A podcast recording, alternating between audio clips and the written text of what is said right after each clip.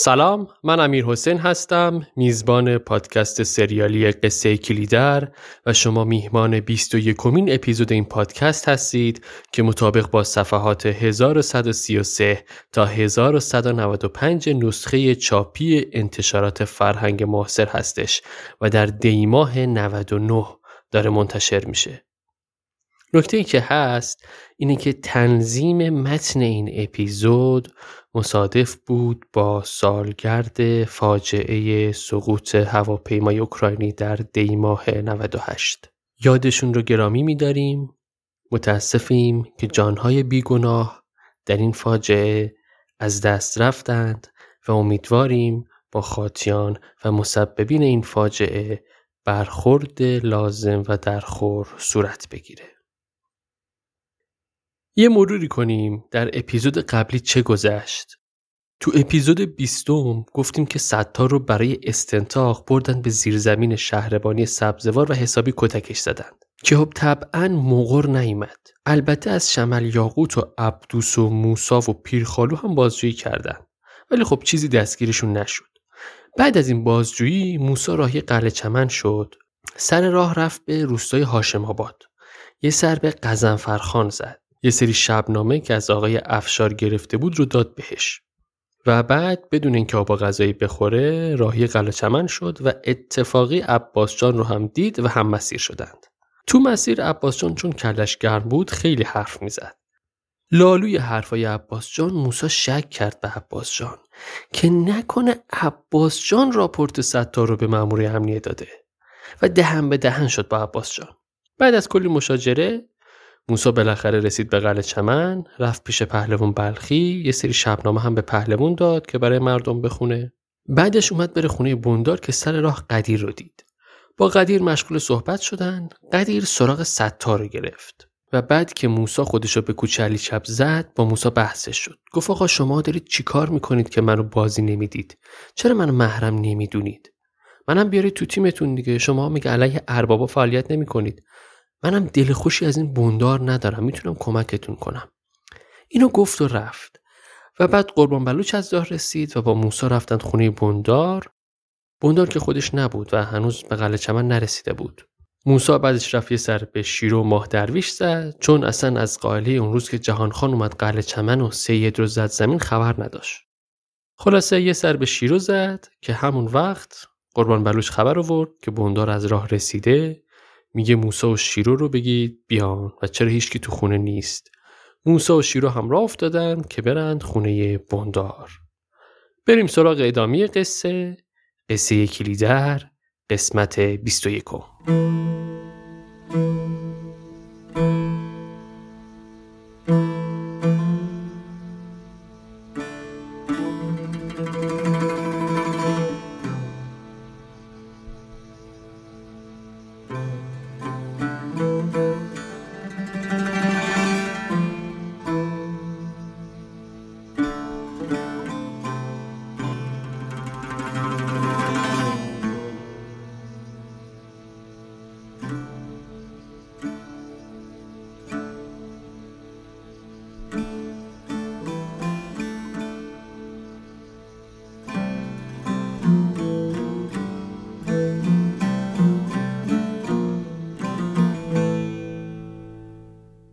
قبل از اینکه قصه رو شروع کنیم یه یادآوری کنم که امکان دونیت کردن برای پادکست قصه کلیدر فراهم شده و لذا اگر از شنیدن این پادکست لذت می‌برید و دوست دارید به صورت مادی هم ازش حمایت کنید می‌تونید از لینک پرداخت وبسایت هامی باش که در توضیحات پادکست اومده استفاده کنید. هم پرداخت ریالی دارن و هم پرداخت ارزی. می‌دونید که دوام و استمرار پادکست فارسی به حمایت های مادی و معنوی شما بستگی داره تا پادکست مورد علاقتون بیشتر و بیشتر شنیده بشه.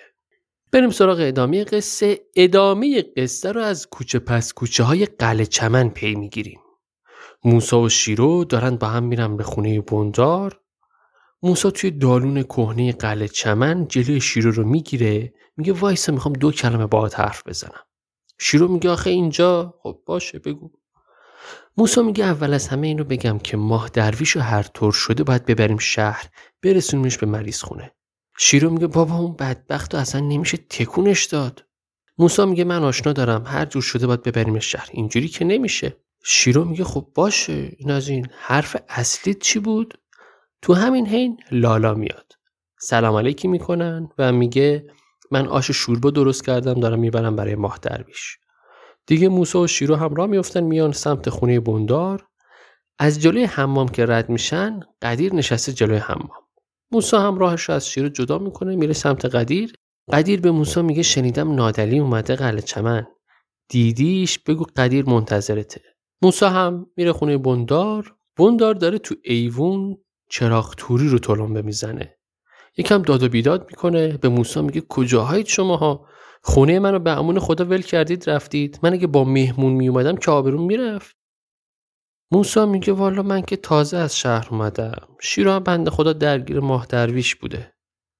بندار میگه ای بابا همه عالم آدم حالا دیگه اسیر ناخوشی ماه درویش شدن. خلاصه قرقر می‌کنه. موسا هم چیزی نمیگه.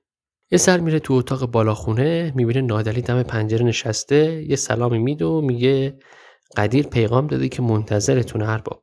او یه قول دادید که سرفرازش کنید. اینو میگه و میاد پایین. شیرو هم بسات چای و سماور رو آماده می‌کنه. موسا هم بسات منقل و وافور و تریاک بندار رو آماده می‌کنه تا آقا از راه رسیده دودی بگیره و چایی بخوره و خستگی از تن بدر کنه. بندار و نادلی تو اتاق نشستن. مشغول وافور کشیدن و چای خوردن. موسا هم کنار سماور مثل غلام حلقه به گوش نشسته.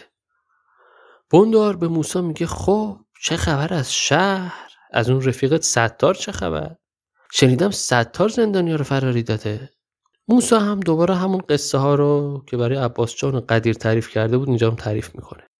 بندار میگه ببین بعضی کارا فقط از دست بعضی آدما ساخته است. همونایی که اصلا فکرش هم نمی کنی همونا که فکر می‌کنی دوزارین منم نمیگم کار ستاره. ولی بین این آدما اتفاقا به ستار بیشتر میاد همچین کاری کرده باشه. من از روز اولم خوشبین نبودم به این آدم. اصلا معلوم نیست کس و کارش چیه چی کار است. آخه مردم میگه اصلا کفش دارن که این ستار از راه پین دوزی کفش و چرم نون در میاره. اصلا چی می‌خواد از جون این رعیت جماعت؟ حرف حسابش چیه این بشر؟ تا امروز این طرف میومد کاریش نداشتم. چون اختیاری هم نداشتم. اما حالا اوضاع فرق کرده. دفعه دیگه بیاد اینجا بازخواستش می‌کنم. اینجا هر جا نیست. تو هم اگه می‌خوای اینجا کار کنی باید دور این ستار خط بکشی. بله. فکرشو بکنید. باب قلی بندار کت خدای یه روستایی شده که امروز در سال 1399 کمتر از 500 نفر جمعیت داره. 70 سال پیش من نمی‌دونم چند نفر بودن و میگه اینجا هر جا نیست. اینو اینجوری. بندار به موسا میگه از امروز نادلی همه کاره این خونه است. من نمی‌خوام به خواهر زادم بد بگذره. الان هم می‌تونی بری؟ کاری بود صدات می‌کنم. بعد رو می‌کنه به نادلی. میگه نگران نباش دایی جون. شیدا رو هم برش میگردونیم. قصه نخور. شیدا رو درست گروگان گرفتن. ولی بالاخره یه کاریش می‌کنیم. بله. یعنی مدیونید. اگه فکر کنید یه درصد نادلی قصه شیدا رو بخوره. موسا هم میره پایین. به شیرو میگه تو اگه کاری نداری می‌تونی بری. فقط فردا اول صبح اینجا باش. شیرو که میاد بره به موسا میگه تو چی کار داشتی با من؟ چی می‌خواستی بگی زیر دالون موسا میگه حالا بذار یه فکری برای ماه درویش کنیم. اونم بهت میگم. بعد از این صحبت ها بوندار میره خونه ست تلفن چی که جواب تلفن آلاجاقی رو بده. تو این حین نادلی میاد موسا رو صدا می‌کنه که با هم برن خونه قدیر. تا میان برسن خونه قدیر موسا به نادلی میگه ارباب شما دست به خیری. ما یه مریضی داریم. کمرش شکسته ناخوش احواله. اگه شما یه کمکی کنید می‌تونیم ببریمش شهر بلکه حالش خوب بشه. اینا رو میگه تا می‌رسن در خونه کربلی خدا داد. همون خونه قدیر. نادلی اصلا حواسش به حرفای موسا نیست. میرن داخل قدیر استقبال می‌کنه بسات عرق رو ردیف می‌کنه یه پیاله هم پر می‌کنه برای نادلی. موسا باز حرف ماه درویش رو پیش می‌کشه. قدیر اما حرف رو میدزده از موسا و یه جورایی به موسا میفهمونه که شما لطفا تشریف ببرید بنده در خدمت نادلی خان هستم حال و هوای نادلی اینطور توصیف شده تو کتاب نادلی چارگوشلی به نظر می رسید دارد در زمره آن گروه مردمانی در می آید که می روند تا این دم به دم دیگر برسانند. نه از آن که در دم دیگر به جستجوی تازه‌ای باشند. نیز نه آن که از این دم قصد گریز داشته باشند. از سر ترس. گریز از آن که مگر رهایشی. بیدریقی از تدفین دمادم عمر که ایشان را هر لحظه توفاله است به دورش بیافکنند بی دریق دل نه بدان حسرت حتی که کودکی از پرتاب جوز پوک خود به دل حس می کند بل به بیزاری زنی چون کهنه ماهانی خود را به دور می افکند. چنین مردی که نادلی بود و چنان مردمانی که اویان بودند تنها به یک کار و به یک کردار دستی باز دارند. تندی و زیاده روی. افراد افراد در هرچه. افراد در عشق. افراد در نشاد افراد در اندوه. افراد در کسالت و در خشم. و تا کیسهشان توهی از سکه نشده است افراد در سخاوت. بر لبه دوزخ ایستادن بیان که جاذبه آتش را در دهشت دوزخ از یاد ببرند.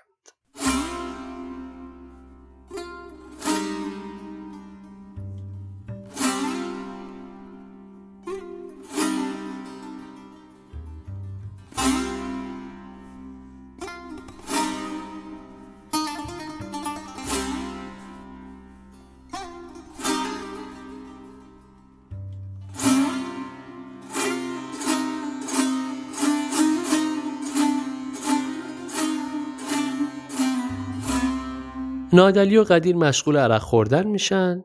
نادلی میگه اینجا خیلی خفه قدیر. بریم کنار آب یه لب جوبی یه جایی. اونجا بشینیم. قدیر هم اطاعت امر می‌کنه. بسات عرق و سیگار رو می‌برن کنار جوب آب. شبهای قله چمن هوای تابستون آب روون. تکیه میدن به تخت سنگ. نادلی دو سه پک می‌خوره. به آسمون نگاه می‌کنه میگه قدیر دنیا چجور جایی آخه؟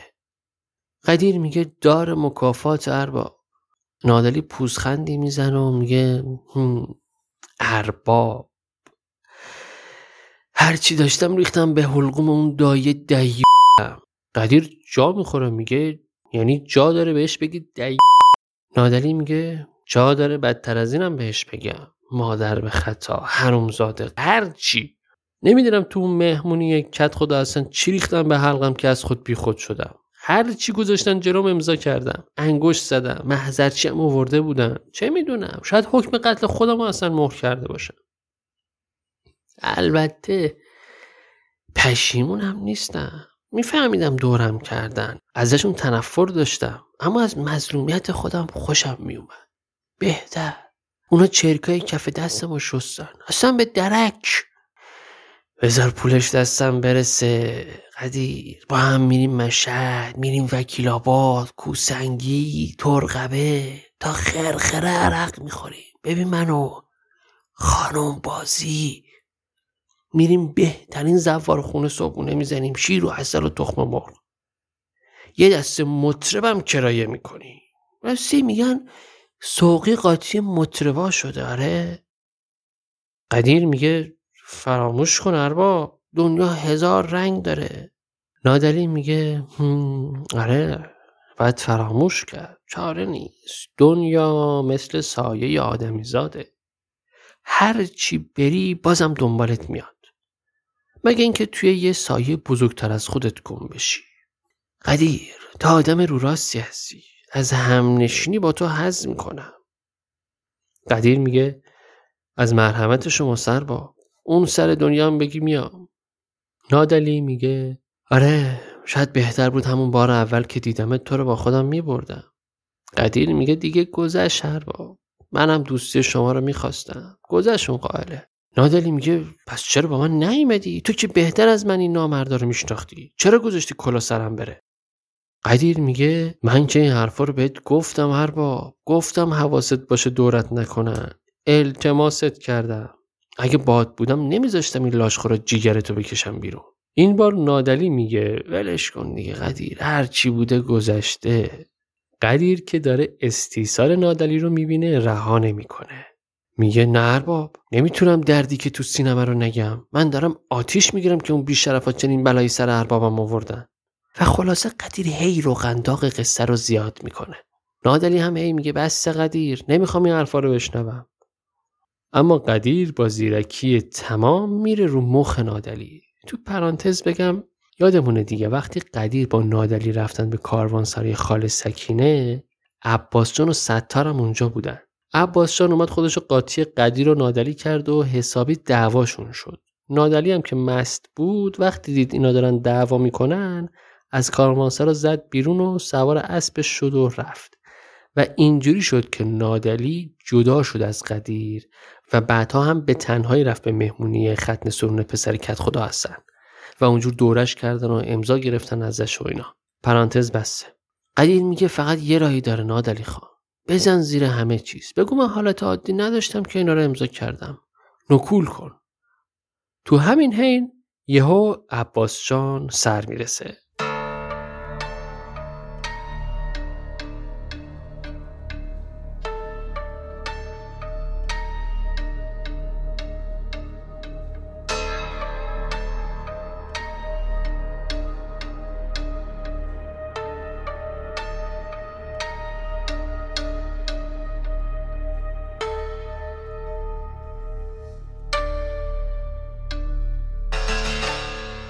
عباس جان سر می‌رسه. میگه نه نمیشه. اینجوری هم نیست. نادلی خان صغیر که نبوده. قانون چنین چیزی رو نمیپذیره. قدیر با دیدن عباس جان آتیش می‌گیره. میره اون کوزه عرق و خورد کنه تو سر عباس جان که نادلی جلوشو می‌گیره. خلاصه کلی دهن به دهن میشن با عباس جان. عباس جان میگه پیغام دارم برای نادلی خان. موسا از من خواسته وساطت کنم تا یک کمکی به این سید مریض بکنیم. گناه داره. نادلی میگه حالا من چیزی ندارم دیگه کاری از من ساخته نیست. عباسجان یه نگاه به کوزه عرق می‌کنه میگه یعنی دست خالی برگردم. نادلی هم یه پیاله عرق بهش میده. قدیر که همچنان آتیشیه میگه خب دیگه حرفت زدی دیگه برو گمشو بذار دو دقیقه ما به حال خودمون باشیم. و آخرش هم یه جرعه دیگه عرق به عباسجان میده و با اردنگی عباسجان میفرسته که بره. نادلی هم با دیدن صحنه دعوای این دوتا برادر می‌زنه زیر خنده. قدیر بهش میگه چی شده ارباب؟ چرا میخندی آخه؟ نادلی یکم خندش کم میشه. میگه باید پاشم نماز بخونم قدیر یه آبی به دستورون بزنم.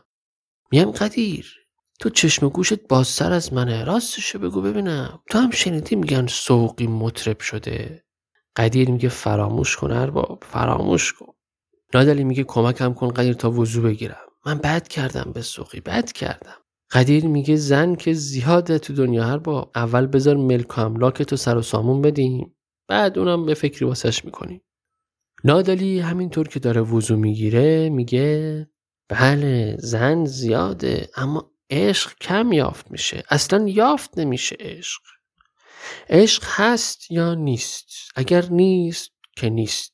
اما اگر هست اگر باشد اگر یافت شود در تو اون وقت دیگر تو نیستی. این هم گریه دارد و هم خنده. خلاصه نادلی با حالت مستی مشغول وضوع میشه و از عشق میگه و از این معامله که با بوندار کرده میگه از اینکه دار و ندارش ازش گرفتن بعد از اینکه وضوع می‌گیره قدیر دست میندازه روی بازوی نادلی میگه بزن زیر شهر باب هنوزم دیر نشده. فصل کن معامله رو. نادلی میگه یعنی هنوزم میشه. قدیر میگه کار نشد نداره. دیگه تهش می‌خوان خسارت بگیرن ازت دیگه. نادلی میگه بگذاریم قدیر. اصلا من لایق همین اجهافم. ولش کن. اصلا بذار بره. میخوامش چیکار بابام به زور می‌خواست این دختره رو ببنده به ریش من. من اصلا عاشق سوقی نبودم. فقط می‌خواستم جز مایملک من باشه. وگرنه ما مثل خواهر برادر بزرگ شدی. کی آخه میاد عاشق خواهرش بشه؟ و خلاصه کم کم شروع می‌کنه به ناله کردن. قدیر دست میندازه رو شونه نادلی کمکش می‌کنه چند قدمی با هم راه میرن تو کوچه های قلعه چمن. سعی می‌کنه دلداری بده نادلی رو تا نزدیک های خونه پهلوان بلخی میان. یهو نادلی انگار که به خودش اومده باشه خودش از قدیر جدا می‌کنه و میگه من هنوز سر پا انقدرم بی دست و پا نشدم هنوزم گلی بزومیشم و دارم. جمع جور کن بریم. من می‌خوام تو رو با خودم ببرم به چارگوشلی. اون سید ماه درویشم برو صدا کن ببریمش به شهر. خودم میخوابونمش تو مریض خونه. تو این حال و هوا بوندار از راه می‌رسه. همراه با عباس جان. میگه ای قدیر ولد زنا خواهرزاده منو کجا بردیش چه کوفتی به جای عرق به خوردش دادی؟ چرا لال شدی پس؟ پسر کر برای خدا داد. نادلی به قدیر میگه برو سید و صداش کن حاضر بشه. بعد رو به بندار میگه ما داریم میریم از اینجا. بندار میگه میری؟ کجا؟ کی تو رو تیرت کرده؟ میگه من می‌ذارم خواهرزادم نصف شبی از خونه بره. دایی جان تو برای من جای شیدا رو داری؟ نادلی میگه ولم کن بابا ریدم تو خونه زندگی تو و امثال تو. یه مش سکم پرت می‌کنه سمت عباس جان میگه برو اون سید و بیارش سگ تازی دی قدیر بینم تو که بر نمی‌خوره به داداشت میگم دی و راه میفته میره سمت خونه بندار. داد می‌زنه به قدیر میگه بیا اسبمو زین کن تا بریم. بندارم نمی‌دونه چی بگه و زیر لب هی به قدیر فوش میده. چون همصدا هم کم و بیش اومدن رو پشت بوم ببینن این سر و صدا و داد و بیداد به خاطر چیه. بندارم نمی‌خواد جلوی مردم بیشتر از این آبرو ریزی بشه. نادری جلو خونه بندار که می‌رسه نعره می‌زنه. میگه برو پولمو بیار بسمه دیگه. گم شو برو پولمو بیار. بندارم در حالی که داره میره تو خونه پول بیاره زیر لب هی قدیر رو فوش میده. میگه از قهل چمن بیرونت می‌کنم پسر کربلای خدا داد. و بعد با پول و قلم کاغذ میاد که رسید پول رو هم از نادلی بگیره. فکرشو کن بندار تو این شرایط هم داره رسید می‌گیره از خواهرزادش همونی که می‌گفت تو برام مثل شیدا هستی رسیدم می‌گیره تازه. تو همین حین عباس جان و قربان بلوچ و شیرو هم ماه درویش رو با اسب میارن. یک صندلی طوری هم براش درست کردن که بتونه بشینه روی اسب. نادلی هم با بندار حساب کتاب می‌کنه و قدیر و نادلی همراه با ماه درویش را میفتن میرن سمت شهر و از قلعه چمن بیرون می‌زنن. قربان بلوچ و موسا و شیرو هم برمیگردن میرن.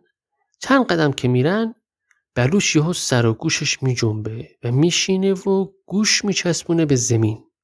بلند میشه میگه میشنوید؟ صدای تاخت شطوره جمازه یه نفر با جماز داره میاد. حکما گل محمد باید باشه و میره سمت صحرا تا ببینه کی داره میاد. انقدر میره تا جایی که فقط سایه از قربان معلومه. کم کم یه سایه بزرگی از دل شب معلوم میشه و یه نفر با شطور میاد. اون شخصی که با جماز وارد قلعه چمن میشه کسی نیست جز شیدا.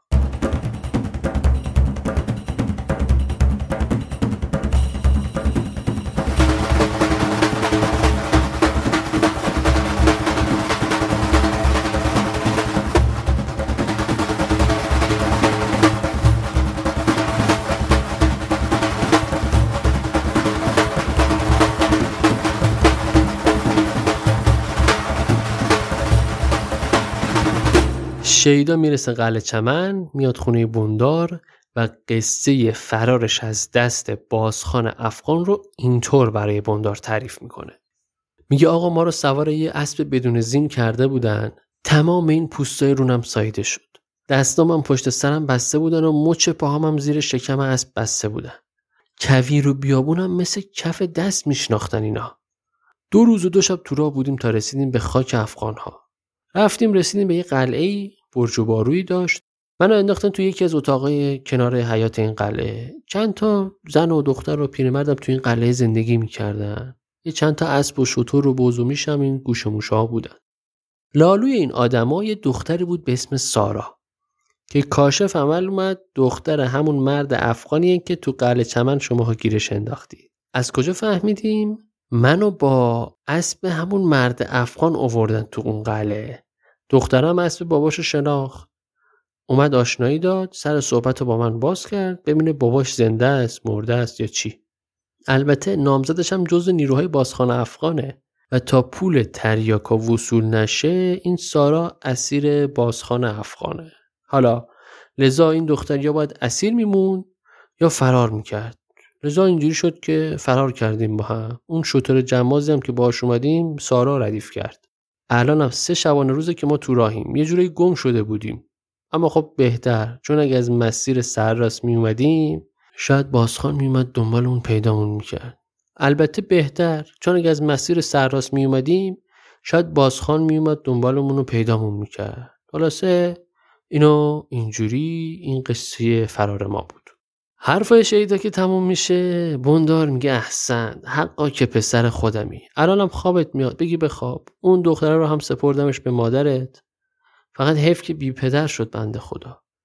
شیدا میگه اه کشتینش؟ بندار میگه نه بابا جان من نکشتم. گیر ماموره امنی افتاد بعدم با گل محمد فرار کردن و تو اون قائله کشتن علی اکبر پسند با یه چیزی زدن تو سرش. حالا هم نمی‌خواد به دختر چیزی بگی. این صحبت ها رد و بدل میشه و شیدا میخوابه. اما بوندار فعلا خواب به چشماش نمیاد. تازه داستان جدید شروع شده. بوندار داره فکر می‌کنه که چه گلی به سرش بگیره الان. بازخانه افغان که نمیشینه سر جاش تا اینجوری از یه جوونه که مثل شیدا رکب بخوره. خاک قلعه چمن به توبره می‌کشه. لذا بوندار باید یه فکری بکنه. یه راه اینه که بوندار مثل بچه آدم شیدا و دختره رو برداره ببره پیش بازخان افغان گردنش رو کچ کنه بگه آقا شکر قهوه‌ای خوردم. و راست حسینی بگه که آقا پول جنسای شما دست آلاجاقیه. برید از اون بگیرید. من دستم به جای بند نیست. این راه به دو دلیل جواب نمیده. یکی اینکه بازخان افغان میگه آقا طرف حساب من خودتی. من آلاجاقی رو نمی‌شناسم. تو رو می‌شناسم. دوم اینکه به فرض که بازخان قبول کنه و بره سراغ آلاجاقی. خب بعدش؟ بعدش دیگه بوندار باید فاتحه خودشو رابطهشو با آلاجاقی و این دادار دودوری که تو قلعه چمن را انداخته بخونه. قطعا بعدش از کت خدایی خل میشه. یه جوره دودمانش به باد میره. پس این هم نمیشه. از طرفی هم بوندار هرچی که نباشه کسیه واسه خودش. با چهار تا از بزرگون شهر رفت آمد داره اعتباری داره مال و املاک و زراعت و دکونی داره. دو تا پسر داره که خوابها دیده واسه شون آدم سیاستمدار و رندیه. گرگ بالون دیده است. مثل نادری که نمیشینه یه گوشه یکی بیاد مال و منالش رو جارو کنه و بره. یه راهی باید باشه. و بندار نشسته داره هی فکر می‌کنه. آیا شیدار پیش خودش نگه داره تا بازخان افغانم سر برسه؟ از کی کمک بگیره تو این شرایط؟ بین این اهالی قلعه چمن و چارگوشلی و کلیدر و سبزوار کی می‌تونه جلوی بازخان و جهانخان در بیاد و در عین حال بوندار هم پیشش یه اعتباری داشته باشه بازخان و جهانخان خودشون یاقی دیگه شما اگر جای باب قلی بوندار بودید چیکار می‌کردید؟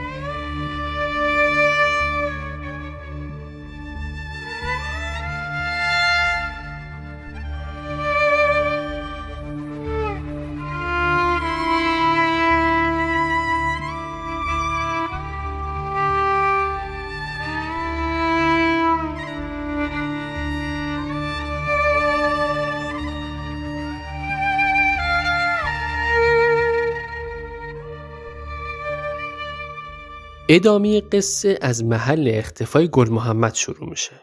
فعلا نمی‌دونیم کجاست. گل محمد و خانمون نشستن و باب قلی بندار هم با گردن کج دوزانو جلوشون نشسته. بندار با خودش اینجوری فکر کرده بود. گفته بود که تو این شرایط فقط گل محمد می‌تونه کمکم کنه. گل محمد این روزا دیگه خودش یاقی شده آدم می‌کشه پسر خالاش زد کشت اون علی اکبر گرگی بود برای خودش. قبلش هم که دوتا مامور امنیه رو کشتن. الانم اسب و تفنگ دارن. این همه ما با کلمیشا به دوستون داشتیم. موقع زمستون و کم محصولی من کمکشون کردم. نون و نمک هم دیگر خوردیم. به اضافه اینکه داریم فامیل میشیم. نوه خالی گل محمد دختر علی اکبر آچپسند نامزد اصلان پسر منه.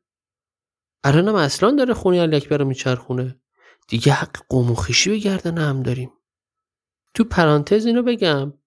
یه سوالی برام پیش اومده. هفتاد سال پیش اینا نامزد می‌کردن قبل از عقد اصلا راست راست تو خونه علی اکبر و خدیجه رفت آمد داشته. اونم تو روستا.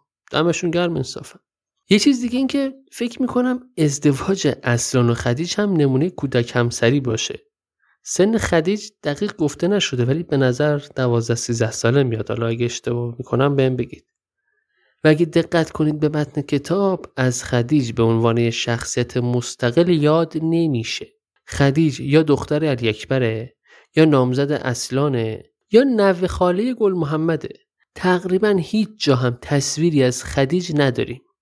یعنی اگه فیلم این رمان رو بسازیم اصلا برای کاراکتر خدیج نیاز به بازیگر نداریم پرانتز بسته. خلاصه بوندار میاد و با گل محمد وارد مذاکره میشه. همین فکرایی که پیش خودش کرده رو منتقل می‌کنه به گل محمد. که آقا ما با هم بده بسون داشتیم و چه و چه و چه. میگه آقا اصلا معامله می‌کنیم کیه که بعدش بیاد از معامله؟ من طلب دارم ازت گل محمد. کل طلبمو میبخشم به ازای پسرم که پناهش بدی. شیدا که اصلا تو دامن کلمیشی ها و ننه بلقیس بزرگ شده. زمستون پارسال هم که فرستادمش پیش خودت برای هیزم کشی. شیدا از تو مثل برادر بزرگترش یاد می‌کنه به خدا. افغانه اگه پیداش کنن سرشو گوش تا گوش می‌برن و جون پسر من دست توی الان. قسمت میدم گل محمد. دست سرت به سینم نزنی. ها نظرت چیه؟ گل محمد سرشو میندازه پایین. دستی به تفنگش می‌کشه. میگه اینجا رو چجوری پیدا کردی؟ بندار میگه دیگه هر حال ما هم یه تو چیزایی تو خودمون داریم دیگه. دوست دوست رو پیدا می‌کنه. سالها با میشکالی ها و توپکالی ها نون نمک خوردیم. خانمو میگه آقا یک کلام نه. ما خودمون هزار تا گرفتاری داریم. دیگه نمی‌تونیم دشمن بتراشیم برای خودمون. خلاصه انقلت میارن. گل محمد میگه برو به آلاجاقی بگو. خانمو میگه تو خودت آب زیر و درویی. بندار بعد از کلی التماس و لابه. میگه حرف آخر من اینه که ما با هم داد و ستد داشتیم. بعد از اینم با هم سر و کار داریم. دست من زیر ساتور افغان هاست. دست شما هم زیر ساتور حکومته. امان ندارید. خب تو همچین وضعیتی. نمی‌خواید یکی چشم و گوشتون باشه جنس براتون خرید و فروش کنه آزوقه و علوفه براتون مهیا کنه خبر ببره خبر بیاره. یا حتی واسط شما بشه با امنیه و حکومت من از این بابت دستم بازه ها نظر مثبتتون چیه من از شما می‌پرسم شما اگر جای گل محمد بودید چی کار می‌کردید؟ توافق می‌کردید؟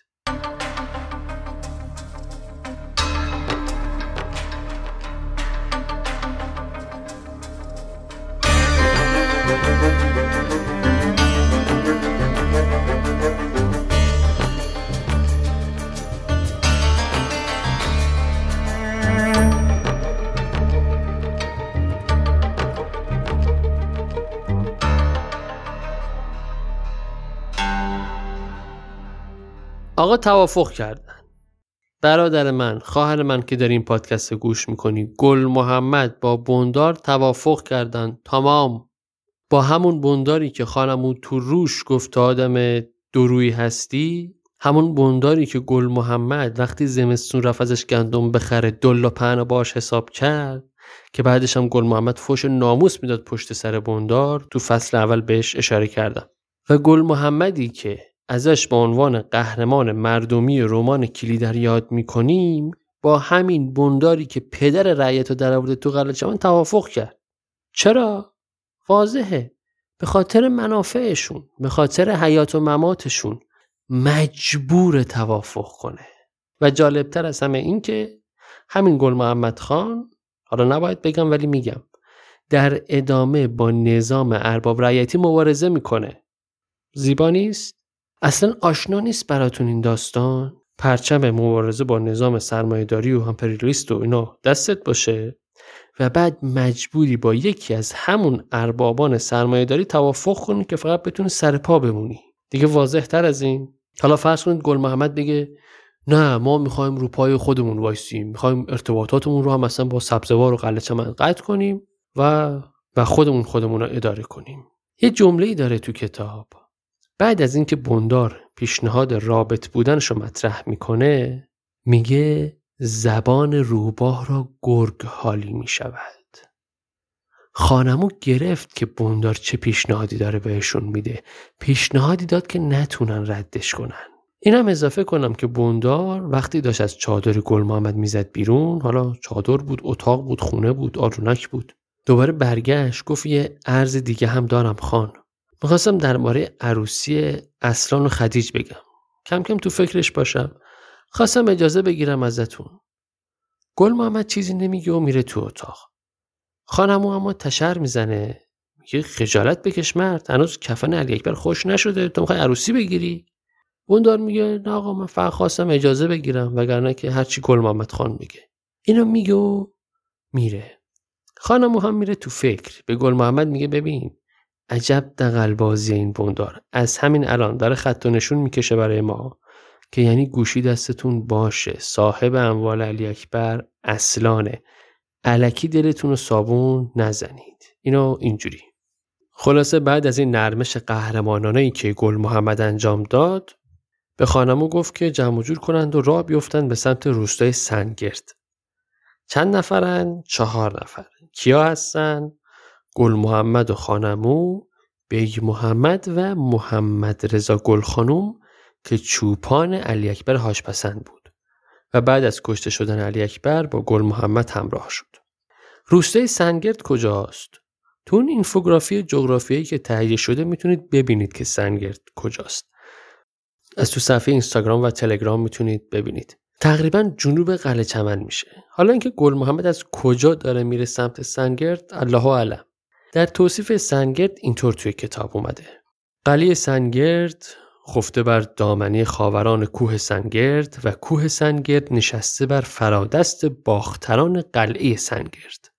سنگرد با چهار قله یا بدانسان که مردم بلوک میخوانندش چهار قنه قله حسن کراو قله چالقی قله تکمرگی و قله پیازی و با چهار گذر تنگه تاق متاق دهنه گاو تاق گذر چهار بلوک و گدار باریک.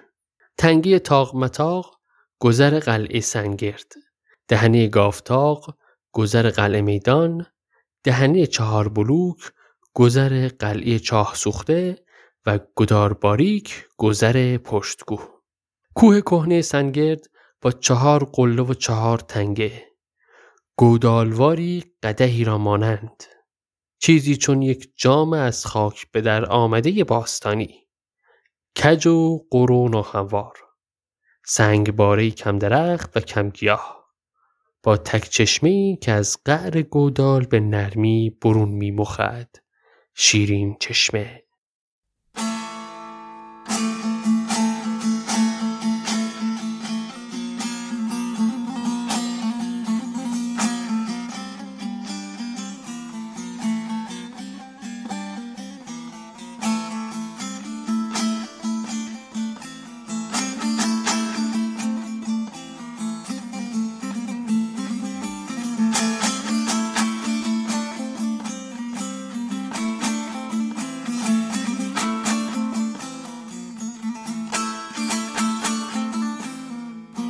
توی راه سوار بر اسب گل محمد و خانمو از بندار میگن که چقدر قابل اعتماد می‌تونه باشه نکنه دستش با امنی ها توی کاسه باشه.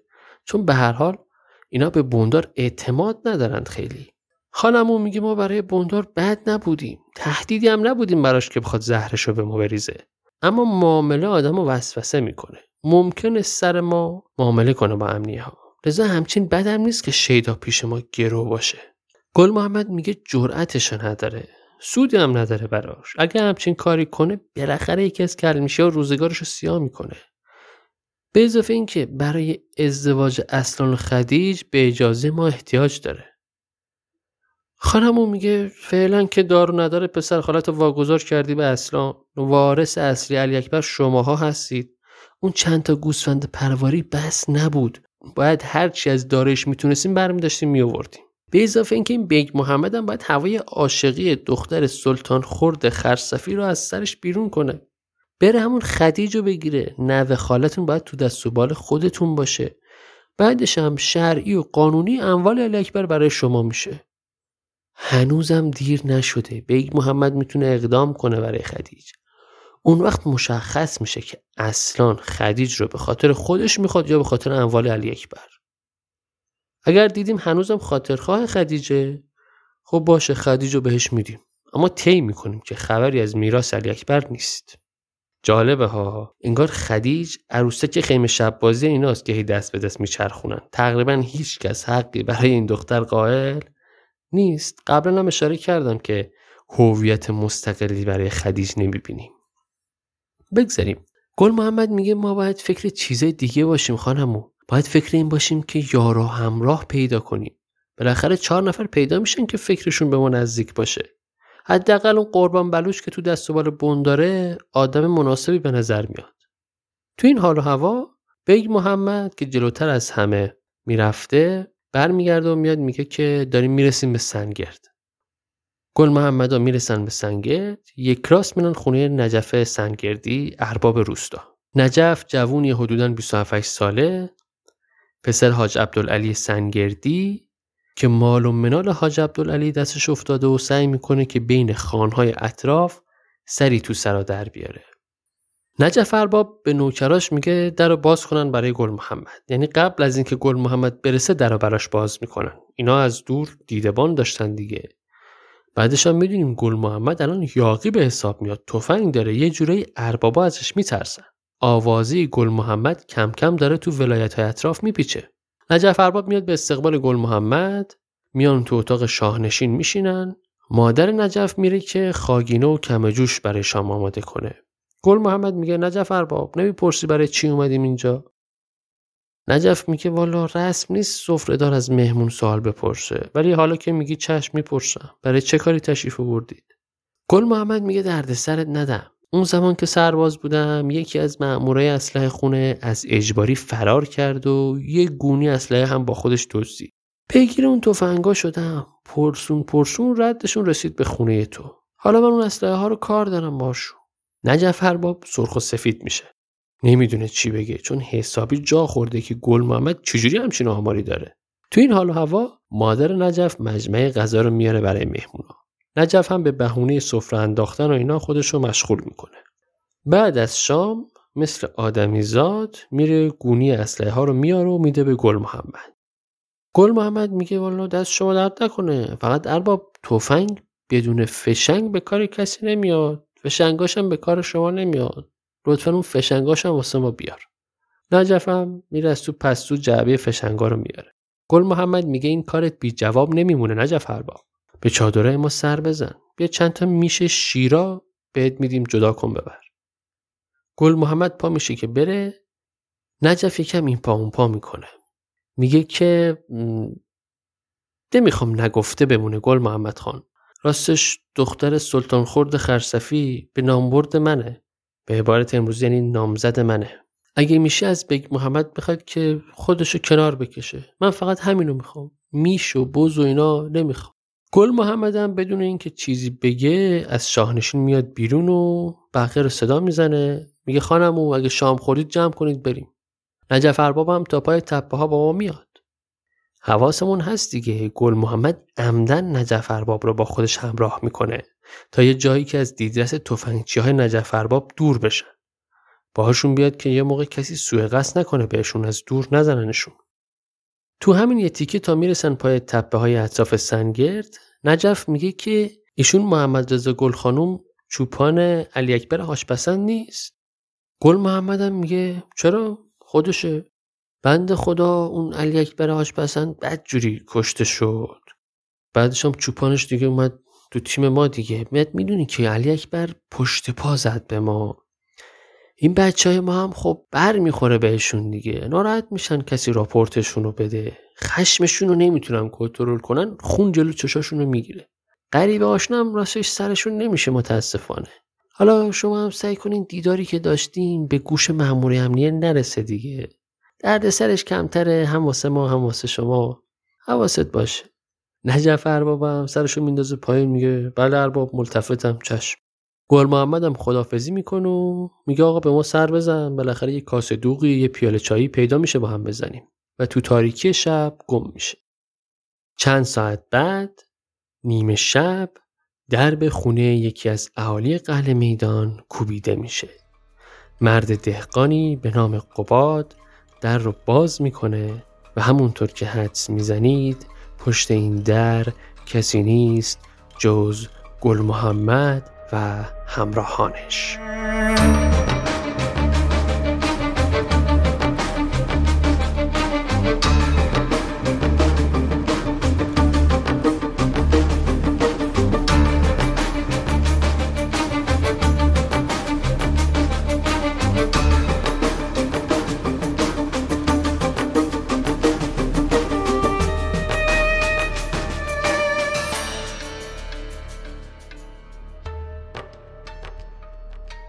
21 کمین اپیزود پادکست سریالی قصه کلیدر هم شنیدید که توسط من امیر حسین امیدی فرد داره تهیه میشه. این اپیزود سومین قسمت از فصل سوم پادکسته. ممنون از حمایت هایی که از این پادکست انجام می‌دید. چه به صورت مادی از طریق لینک هامی باش و چه به صورت معنوی از طریق معرفی به دیگران به صورت کلامی یا در شبکه های اجتماعی. لینک مربوط به هامی باشم در توضیحات پادکست هست. آدرس شبکه های اجتماعی پادکست هم ادساین کلیدر پادکست هستش. و از طریق ایمیل کلیدر استوری هم می‌تونید با من در ارتباط باشید. سپاس که منو میشنوید. نوش گوشتون.